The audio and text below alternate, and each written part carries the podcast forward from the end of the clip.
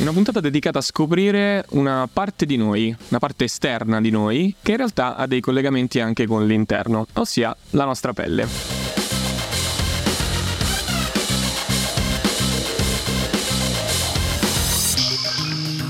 Salve a tutti e bentornati in questo nuovo episodio che avrà un argomento superficiale ma in realtà anche molto profondo. Ciao a tutti da Manuel. Ciao a tutti da Vincenzo. Quando si parla di questi argomenti è bello perché uno si comincia a fare domande, oddio, come appaio.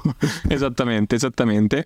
E quale ospite migliore per parlare della nostra pelle che la dottoressa Federica Cavallini, Ciao che io purtroppo nelle, nelle, puntate mi è stato segnalato che chiamarla Fede è magari troppo colloquiale, però in realtà... No, per va benissimo Fede, siamo amici, ci conosciamo da una vita, mi pare giusto, ci manca Per amicizia mi scappa sempre, quindi piuttosto che fare una volta la dottoressa Cavallini Fede... Vai con Fede, vai con Fede. Grazie come al solito di aver accettato il nostro invito e di essere nostro ospite per una puntata che um, a me interessava molto in quanto sei, sei, stata tu la prima in realtà a far nascere eh, l'interesse verso questo campo e quanto la pelle può, eh, può raccontare di noi.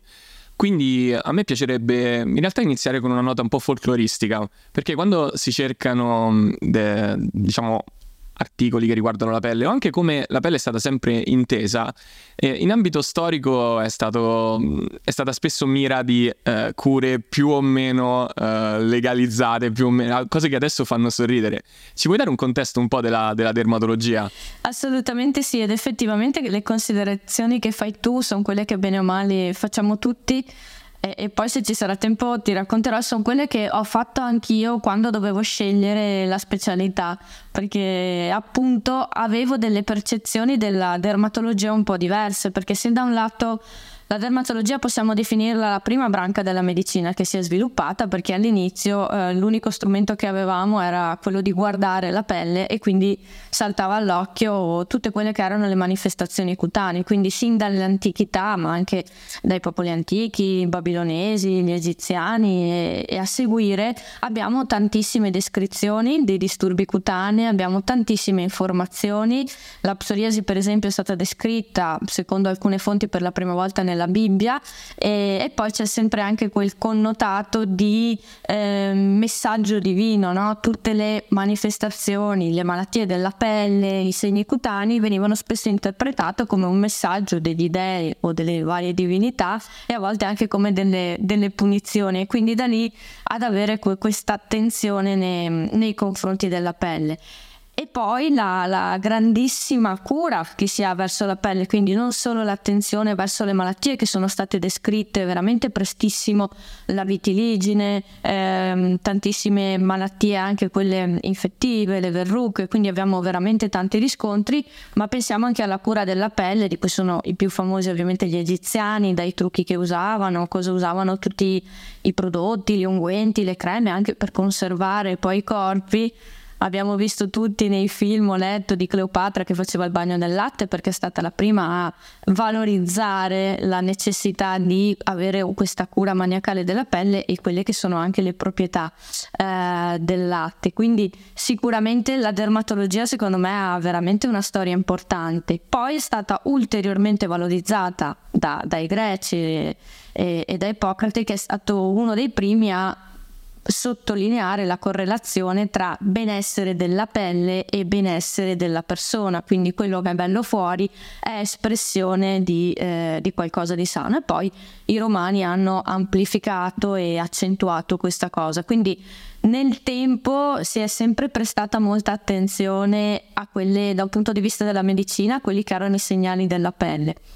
Poi la pelle, secondo me, la sensazione che io è che nel tempo abbia un po' perso questo primato, no? Perché dal Rinascimento in poi sono state dichiarate legali o si potevano fare con molta facilità le dissezioni, le autopsie e quindi ci si è cominciato a, si è cominciato a raccogliere tutte le informazioni sugli organi interni e su tutto quello che c'era sotto la pelle, che prima magari non era così così conosciuto e penso che poi ci sia stato questo trend eh, negli anni a seguire anche la medicina moderna è diventata sempre più settoriale, sempre più concentrata sui singoli organi che la pelle è stata un po' messa in secondo piano, no? relegata al ruolo di involucro contenitore, ehm, limite verso l'esterno e non più valorizzata come organo e quindi è un po' cambiato l'equilibrio e, e, come ti dicevo questa è la percezione che ho avuto io anche quando ho scelto di fare la dermatologa perché io eh, avevo intenzione di proseguire studiando gastroenterologia quindi avevo già preparato la tesi in gastroenterologia tutto pronto ed ero all'ultimo anno poi ho fatto il corso di dermatologia che era secondo semestre sesto anno e là sono andata in crisi perché ho capito che mi piaceva molto di più la dermatologia che sembrava così lontano, invece poi adesso capiamo perché c'è questa correlazione intestino-dermatologia. E quando io ho scelto di abbandonare la scelta della gastroenterologia per fare la dermatologa, magari qualcuno ha detto eh, ma come la dermatologia all'epoca era considerata effettivamente qualcosa di serie B no? da noi i dermatologi magari in termine scherzoso venivano definiti pomatari cioè quelli che devono solo spalmare le creme sulla pelle e basta, quindi come se non ci fosse nessuna correlazione con tutto quello che avviene nel corpo.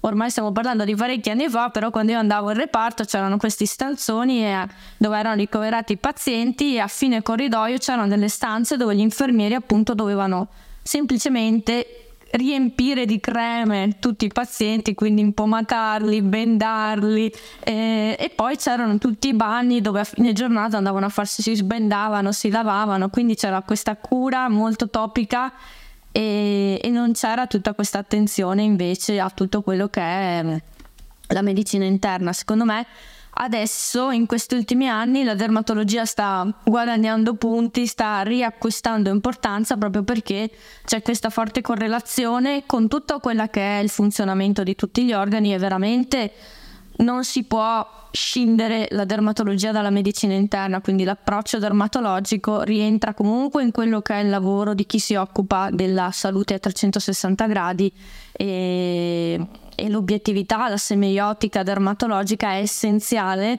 per avere tantissime informazioni su quella che è la nostra salute o i primi segni di, di malattia. Quindi, quindi, direi che adesso la, la, pelle e la dermatologia si stanno un po' mm, riguadagnando lo spazio l'importanza che devono. L'importanza che devono avere sì sì sì assolutamente assolutamente. Per questo penso che occuparsi di dermatologia, studiare dermatologia sia molto, molto interessante, molto curioso, come magari di primo impatto può non sembrare.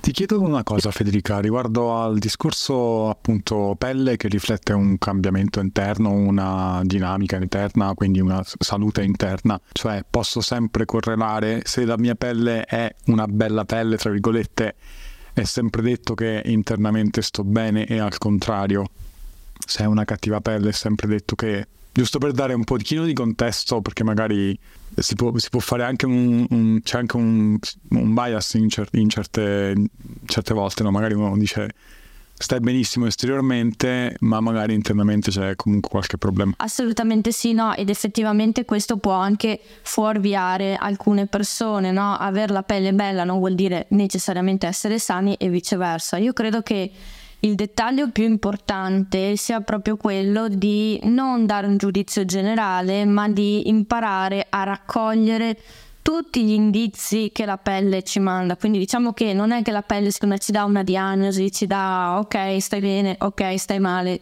bianco o nero.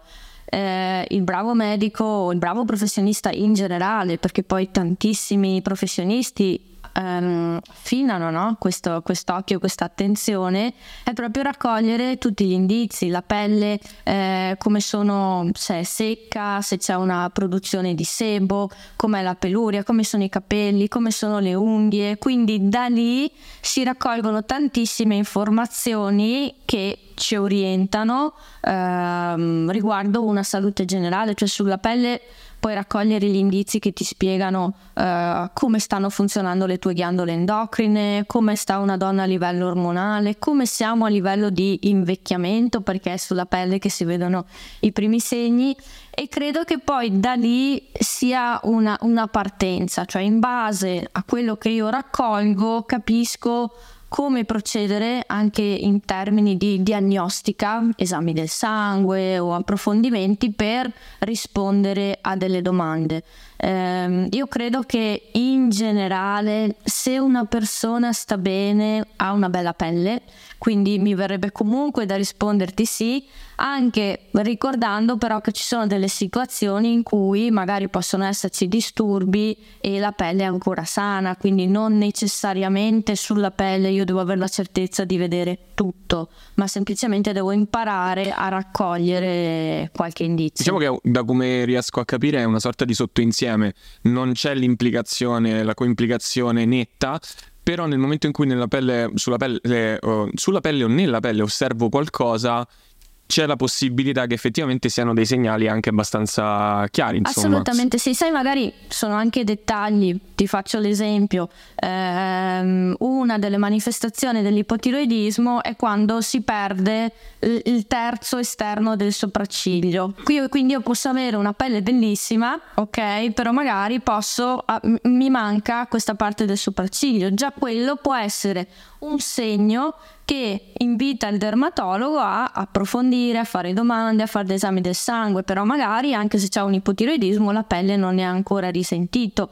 Ci sono tantissimi dettagli, magari cominci a vedere che c'è qualche chimosi, qualche mh, mm, fragilità cutanea e il resto della pelle è bella e lì magari sottostante c'è qualche disturbo della coagulazione, qualche fenomeno di, di vasculite qualche segno di carenza, quindi secondo me è proprio la necessità di raccogliere gli indizi per capire dove andare a cercare. Solo un secondo di pausa per ricordarti che puoi supportarci lasciandoci una votazione su Spotify e su Apple Podcast. A te non costa nulla, è un processo velocissimo, ma per noi è di grandissimo aiuto.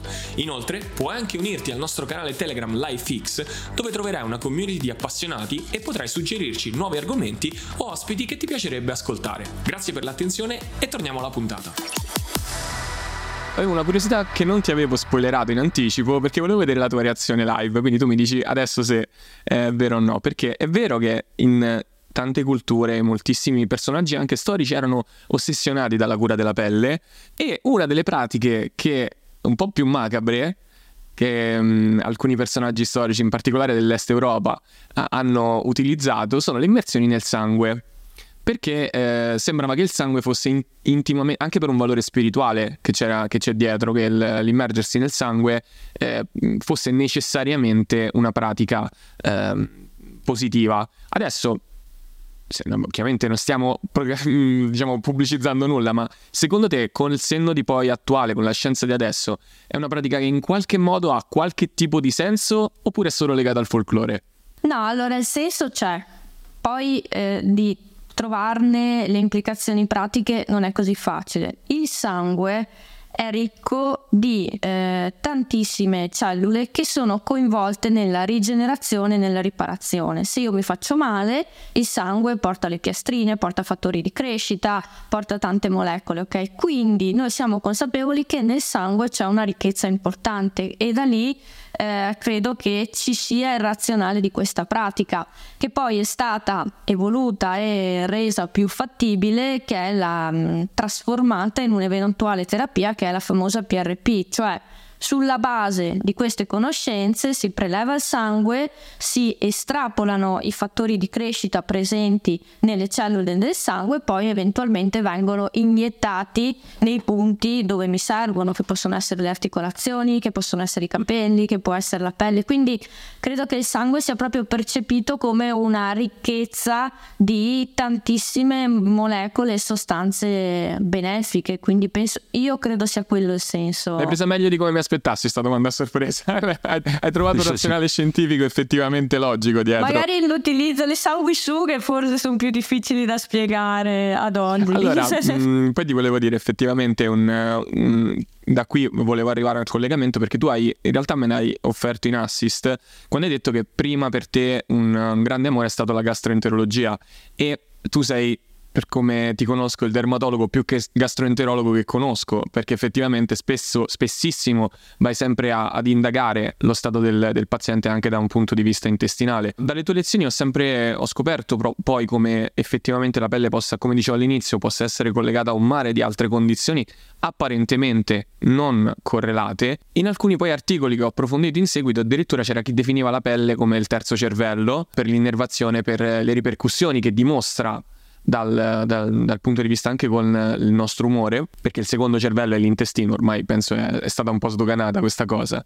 Ci vuoi dire un po' di più? Come, come mai la pelle, se riesce a dirlo in termini per appassionati, è così intimamente correlata ad esempio con l'intestino? Allora, la pelle è correlata con l'intestino perché per quanto abbiano proprio fisicamente dislocazioni diverse, sono due organi che se ci pensiamo si assomigliano tantissimo. Prima dicevamo la pelle è una barriera verso l'esterno, però anche l'intestino è una barriera perché il tubo digerente rappresenta comunque spazio che non ci appartiene e sia la pelle che l'intestino devono filtrare e fermare continuamente tantissime sostanze, decidendo cosa deve entrare e cosa deve restare fuori. Quindi questo controllo continuo lo fa la pelle e lo fa l'intestino, quindi sono due barriere eh, in continua evoluzione, in continuo controllo e quindi si assomigliano veramente tanto.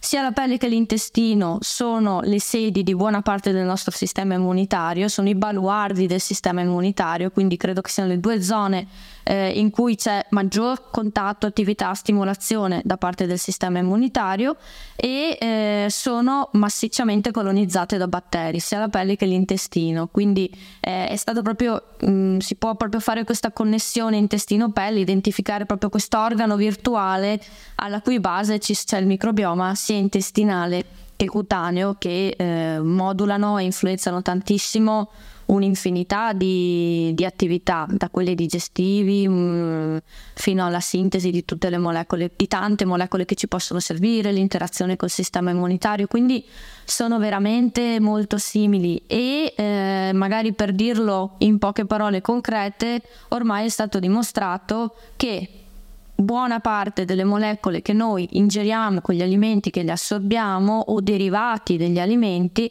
riescono a superare la barriera intestinale, entrare nella circolazione sanguigna e raggiungere la pelle. Quindi c'è proprio anche questa correlazione molto pratica. Faccio l'esempio dei pazienti con psoriasi, visto che io mi occupo di quello, quindi i miei esempi finiscono sempre là. E i pazienti con psoriasi hanno proprio trovato non solo tossine batteriche, ma batteri veri e propri nel sangue ed uno dei trigger che scatena la reazione autoimmune della psoriasi è proprio la possibilità di migrazione di queste tossine o dei batteri dal lume intestinale, vengono ritrovati poi sulla pelle, sull'epidermide e riescono a innescare la reazione. Questo vale per la psoriasi, vale per la dermatite atopica e quindi sono proprio intimamente connessi intestino e pelle.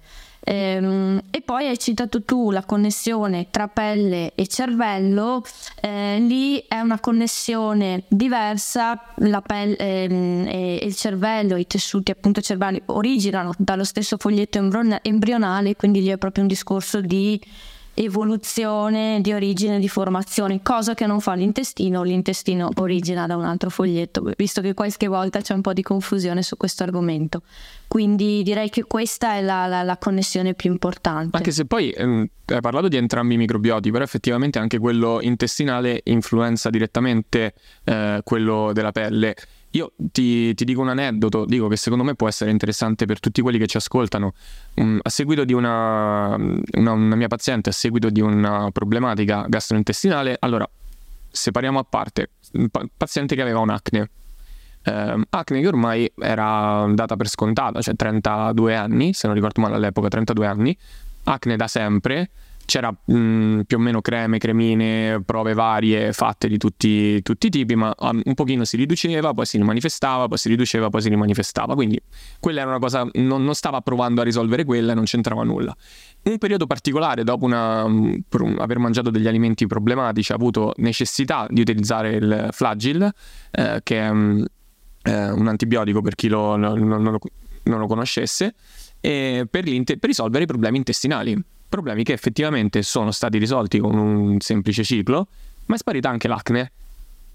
e tu sorridi perché te l'aspettavi ovviamente. Certo, certo. No, sorrido perché quello che è successo a te eh, mi viene riportato anche da tanti pazienti che arrivano appunto molto sorpresi raccontandomi dinamiche simili. Avevo un problema cutaneo, non riuscivo a risolverlo, me l'ero messa via, poi per altri motivi fanno dei cicli di antibiotici, antisettici, vedono il risultato a livello cutaneo e proprio eh, per esperienza diretta mettono insieme e uniscono la correlazione tra intestino e pelle senza che gli sia da, stata data magari spiegazione o lo spunto, lo provano proprio sulla loro pelle. E, e quindi ti confermo che quello che è successo a te è, è molto comune, magari tanti pazienti vengono in ambulatorio e mi cercano proprio perché eh, hanno avuto questo quindi si è accesa questa lampadina e hanno cominciato magari anche autonomamente ad approfondire questo discorso. Chiedo io una cosa, eh, diciamo simile in termini di, di quello che poi è, sono i racconti no, delle persone, però diversa in termini di, di, di campo. La, la, la correlazione vabbè, la, uso la parola ma forse brutta, non lo so, psicosomatica, ok? Quindi quanto eh, periodi di stress, impegni, eh, dormo male, eccetera, eccetera, si fanno vedere su certe problematiche e quanto effettivamente, almeno a me è successo di incontrare persone che non riesco a risolvere questo problema, non riesco a risolvere questo problema, poi vanno in vacanza, oh, è scomparso tutto. Questa è una bellissima domanda e, ed è secondo me la cosa più stimolante anche per i pazienti, no? la, la necessità di approfondire anche questo aspetto e credo che nel contempo resti quello più difficile da um, uniformare e quantificare, no? Perché se tu devi valutare com'è il microbioma intestinale di una persona, adesso abbiamo i test, fai gli esami del sangue, raccogli un sacco di informazioni. E se una persona è stressata, come fai a quantificare lo stress, a distinguere tra lo stress positivo e lo stress negativo? E quindi secondo me mh, mi auguro che uno, come già fate voi, che uno degli obiettivi della medicina sia quello di educare e prestare sempre più attenzione a tutte le modalità di, di come lo stress riesca a influenzare. Io credo tantissimo, tantissime persone mettono la correlazione o eh, tantissime persone che hanno la psoriasi ti sanno esattamente dire quando è esplosa perché c'è stato quell'evento stressante, le separazioni, i lutti, gli allontanamenti, i cambi di lavoro, tutto quello che è un cambiamento, tutto quello che è un allontanamento. E, ehm, quindi sicuramente lo stress è veramente determinante, io credo nelle malattie dermatologiche più che in tanti altri ambiti, però poi resta la difficoltà di fare una diagnosi di avere delle informazioni concrete e, e, di dimostrare, possiamo dosare il cortisolo salivare, possiamo eh, cominciare a fare qualche esame o giustamente come hai detto tu, tante domande, com'è il sonno? Tante volte eh, è una delle prime domande che si fa e, e ci stupiamo che la maggior parte delle persone ti dice che ha una pessima qualità del sonno. E, e magari non c'è questa abitudine, non c'è questa attenzione a rispettare i ritmi circadiani. Quando io ricordo sempre ai miei pazienti, anche la pelle, indipendentemente dal cervello, ha proprio dei ritmi circadiani propri, quindi educare anche la pelle a rispettare i ritmi circadiani eh, sono dettagli importanti anche per migliorare lo stress. No? Tanti eh, mi chiedono, mi espongo al sole, posso stare senza crema?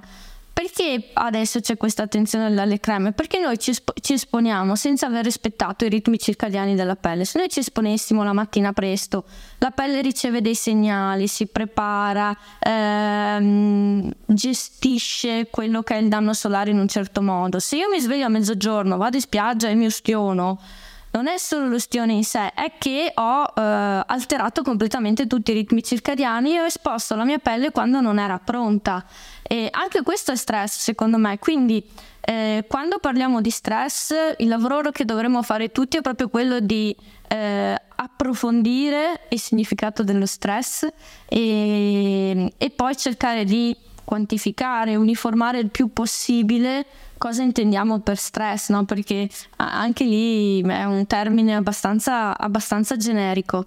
E, ehm, magari stress può essere anche, mh, oltre ai ritmi circadiani, anche mangiare un po' di più, bere alcol, cioè anche quello è stress, cioè non, sono tutti approfondimenti importanti. Eh, questa sarebbe la sfida del millennio, riuscire a quantificare qual è il, come, come una, inventare dei test per capire effettivamente quanto la persona è stressata. Forse al momento quello che mi viene più immediato è la misurazione della variabilità cardiaca, una cosa che esatto. ci si avvicina di più. E a me già questo interessa tantissimo e eh, come vedi appunto anch'io lo sto usando e io mi rendo conto che per quanto magari io abbia la percezione del mio stress più evidente durante la settimana, durante la settimana perché magari lavoro, però i ritmi sveglia nanna molto più eh, regolari, ok? Faccio più attenzione alla dieta, non bevo alcol e faccio sport.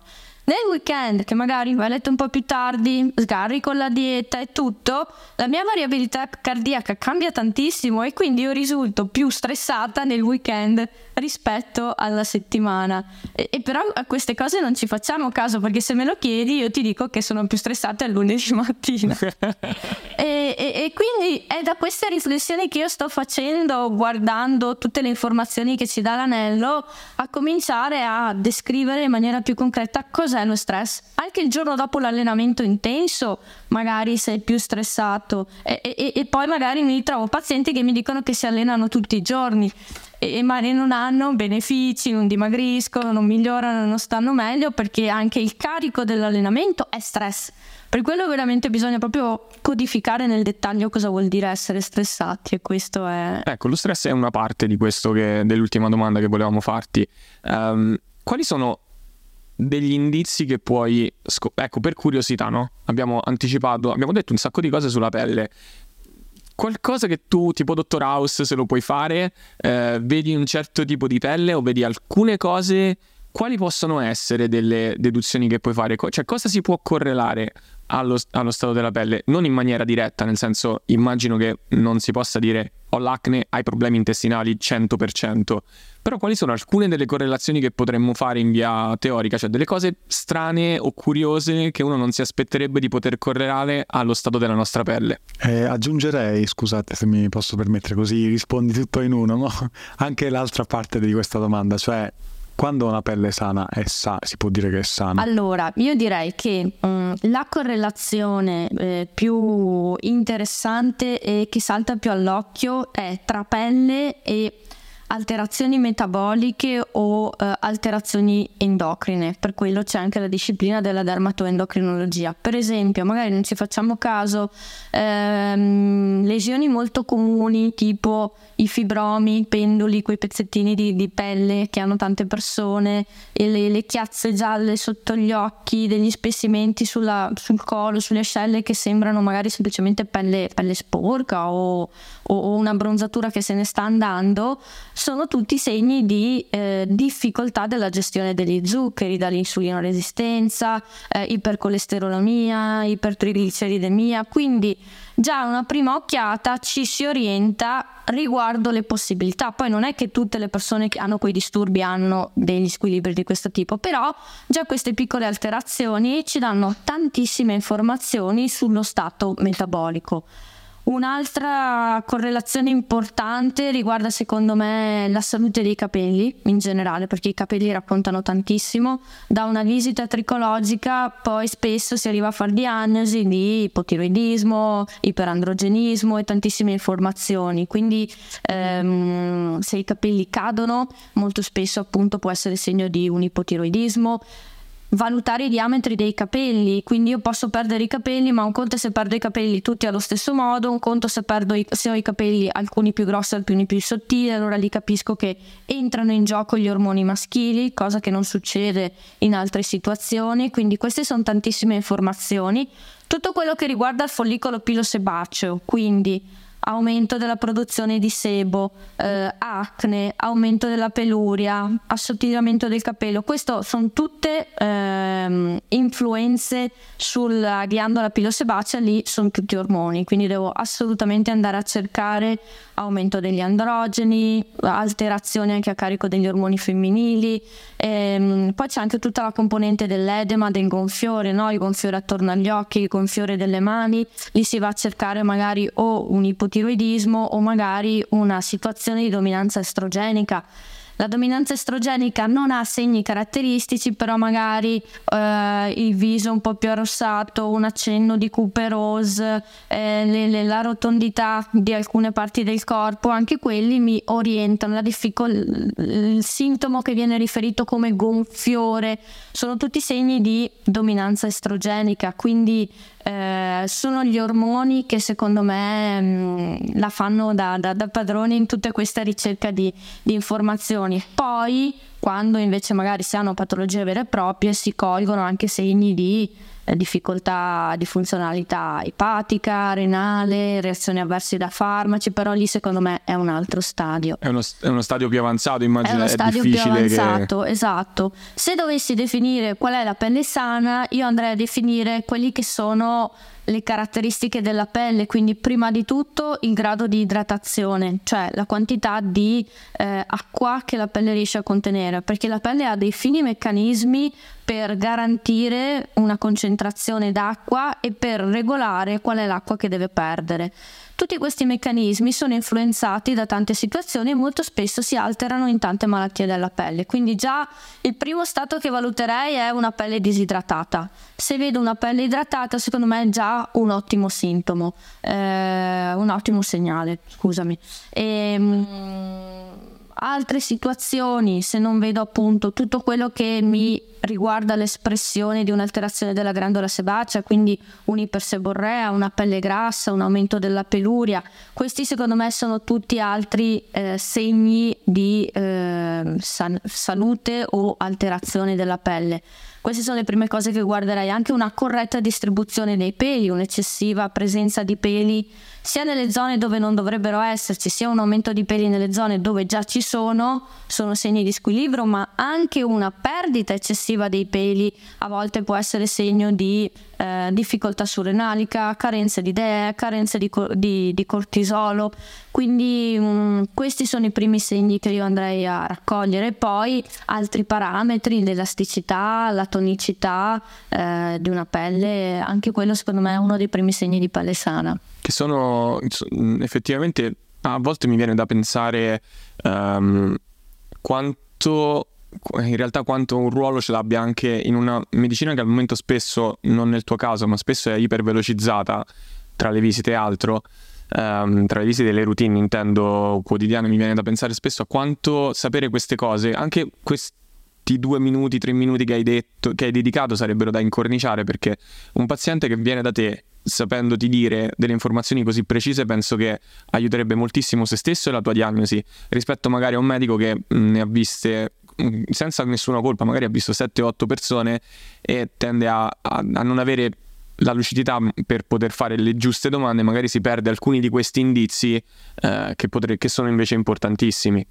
Eh, immagino tra l'altro eh, che, che, dopo questo la, una richiesta che ci faranno tutti sarà di rinvitarti per una puntata dedicata invece a come prendersi cura della ah, propria pelle. Volentieri, volentieri, perché anche lì altro che una puntata, perché c'è la necessità di prendersi cura, però anche mm, il rischio di esagerare, di diventare maniacali e nell'aggredire troppo la pelle, eh, perché va bene prendersi cura, ma eh, sui social, in giro, vedi di quelle routine che fanno paura e che fanno danni, quindi sì, anche lì bisogna trovare l'equilibrio. All'esterno ti dico che quando vedo persone che usano 10-12 creme una dietro l'altra fa, fa un po' strano, insomma. Assolutamente, dico, vabbè, assolutamente. Eh, però convieni con me se non convieni convieni ugualmente perché sennò faccio una figuraccia che è inutile mettersi mol, preoccuparsi magari moltissimo delle creme o di, di, un make, di una routine mattutina e serale se poi non si beve perché io faccio una fatica del diavolo a far capire questa cosa. Assolutamente no no convengo con te assolutamente lo dico a te ma perché lo dico a me stessa perché anch'io per me semino bicchieri borracce dappertutto per ricordarmi. Ho l'applicazione che mi ricorda bevi bevi bevi eh, perché so che è importantissimo assolutamente, assolutamente, Grazie Federica del tempo che ci hai dedicato, grazie di tutte le, le perle che hai, che hai, lasciato in questa puntata.